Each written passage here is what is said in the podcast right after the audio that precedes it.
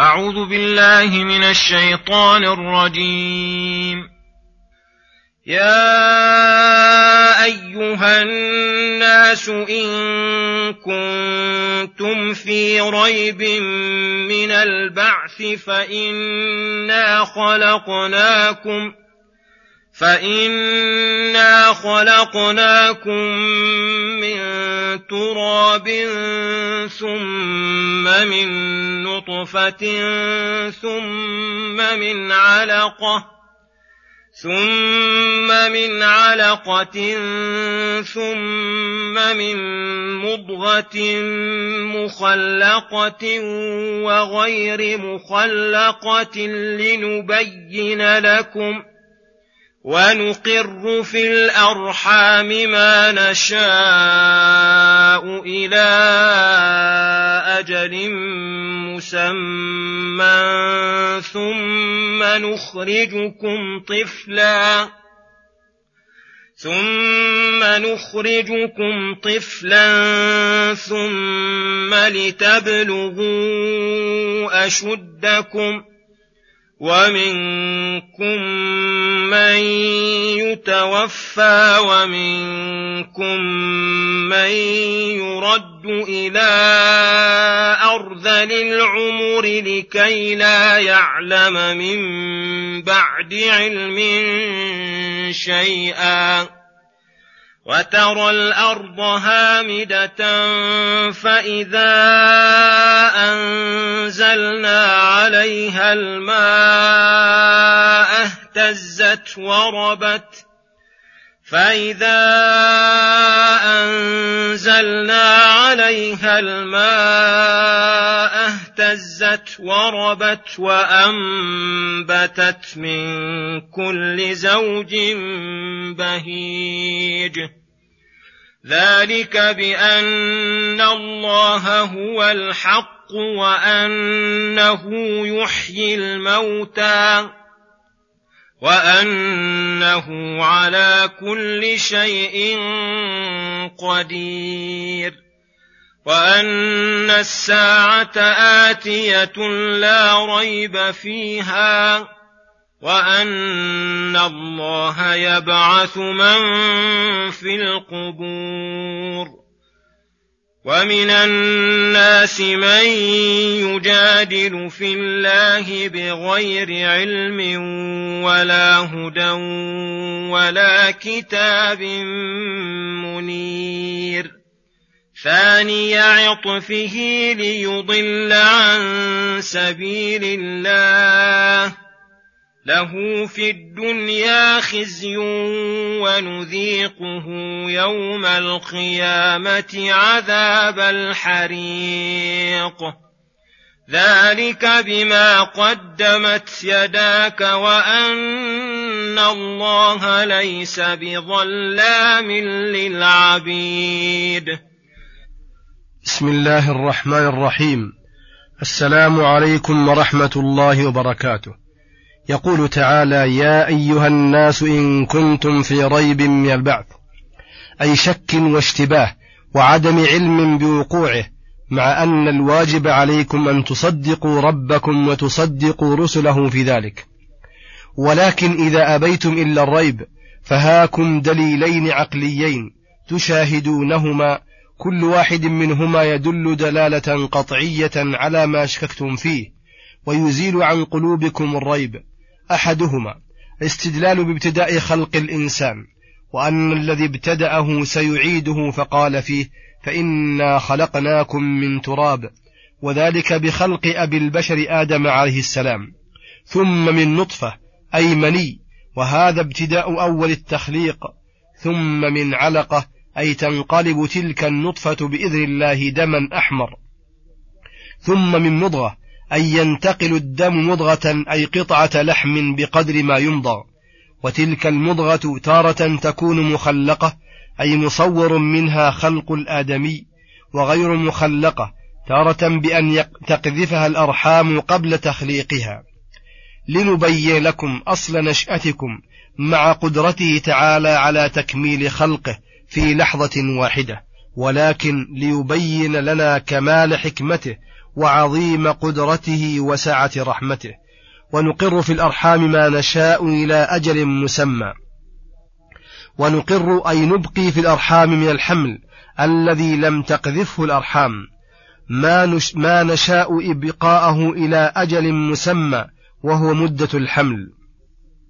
ثم نخرجكم من بطون أمهاتكم طفلا لا تعلمون شيئا وليس لكم قدرة وسخرنا لكم الأمهات وأجرينا لكم في ثديها الرزق ثم تنقلون طورا بعد طور حتى تبلغوا أشدكم وهو كمال القوة والعقل ومنكم من يتوفى من قبل أن يبلغ سن الأشد ومنكم من يتجاوزه فيرد إلى أرذل العمر أي أخسه وأرذله وهو سن الهرم والتخريف الذي به يزول العقل ويضمحل كما زالت باقي القوة وضعف وضعفت. لكي لا يعلم من بعد علم شيئا. أي لأجل أن لا يعلم هذا المعمر شيئا مما كان يعلمه قبل ذلك وذلك لضعف عقله. فقوة الآدمي محفوفة بضعفين ضعف الطفولية ونقصها وضعف الهرم ونقصه. كما قال تعالى الله الذي خلقكم من ضعف ثم جعل من بعد ضعف قوة ثم جعل من بعد قوة ضعفا وشيبة يخلق ما يشاء وهو العليم القدير. والدليل الثاني إحياء الأرض بعد موتها فقال الله فيه وترى الأرض هامدة أي خاشعة مغبرة لا نبت فيها ولا خضرة فإذا أنزلنا عليها الماء اهتزت أي تحركت بالنبات وربت أي ارتفعت بعد خشوعها وذلك لزيادة نباتها. وأنبتت من كل زوج أي صنف من أصناف النبات بهيج أي يبهج الناظرين ويسر المتأملين. فهذان الدليلان القاطعان يدلان على هذه المطالب الخمسة وهي هذه ذلك أي الذي أنشأ الآدمي من ما وصف لكم وأحيا الأرض بعد موتها بأن الله هو الحق أي الرب المعبود الذي لا تنبغي العبادة إلا له وعبادته هي الحق وعبادة غيره باطلة. وأنه يحيي الموتى كما ابتدأ الخلق وكما أحيا الأرض بعد موتها وأنه على كل شيء قدير كما أشهدكم من بديع قدرته وعظيم صنعته ما أشهدكم. وأن الساعة آتية لا ريب فيها فلا وجه لاستبعادها. وأن الله يبعث من في القبور فيجازيكم بأعمالكم حسنها وسيئها. المجادلة المتقدمة للمقلد وهذه المجادلة للشيطان المريد الداعي إلى البدع. ثم يقول سبحانه ومن الناس من يجادل في الله بغير علم ولا هدى ولا كتاب منير. المجادة فأخبر أنه يجادل في الله أي يجادل رسل الله وأتباعهم بالباطل ليدحض به الحق بغير علم صحيح ولا هدى أي غير متبع في جداله هذا من يهديه لا عقل مرشد ولا متبوع مهتدي ولا كتاب منير أي واضح بين فلا له حجة عقلية ولا نقلية. إن, إن هي إلا شبهات يوحيها إليه الشيطان وإن الشياطين ليوحون إلى أوليائهم ليجادلوكم.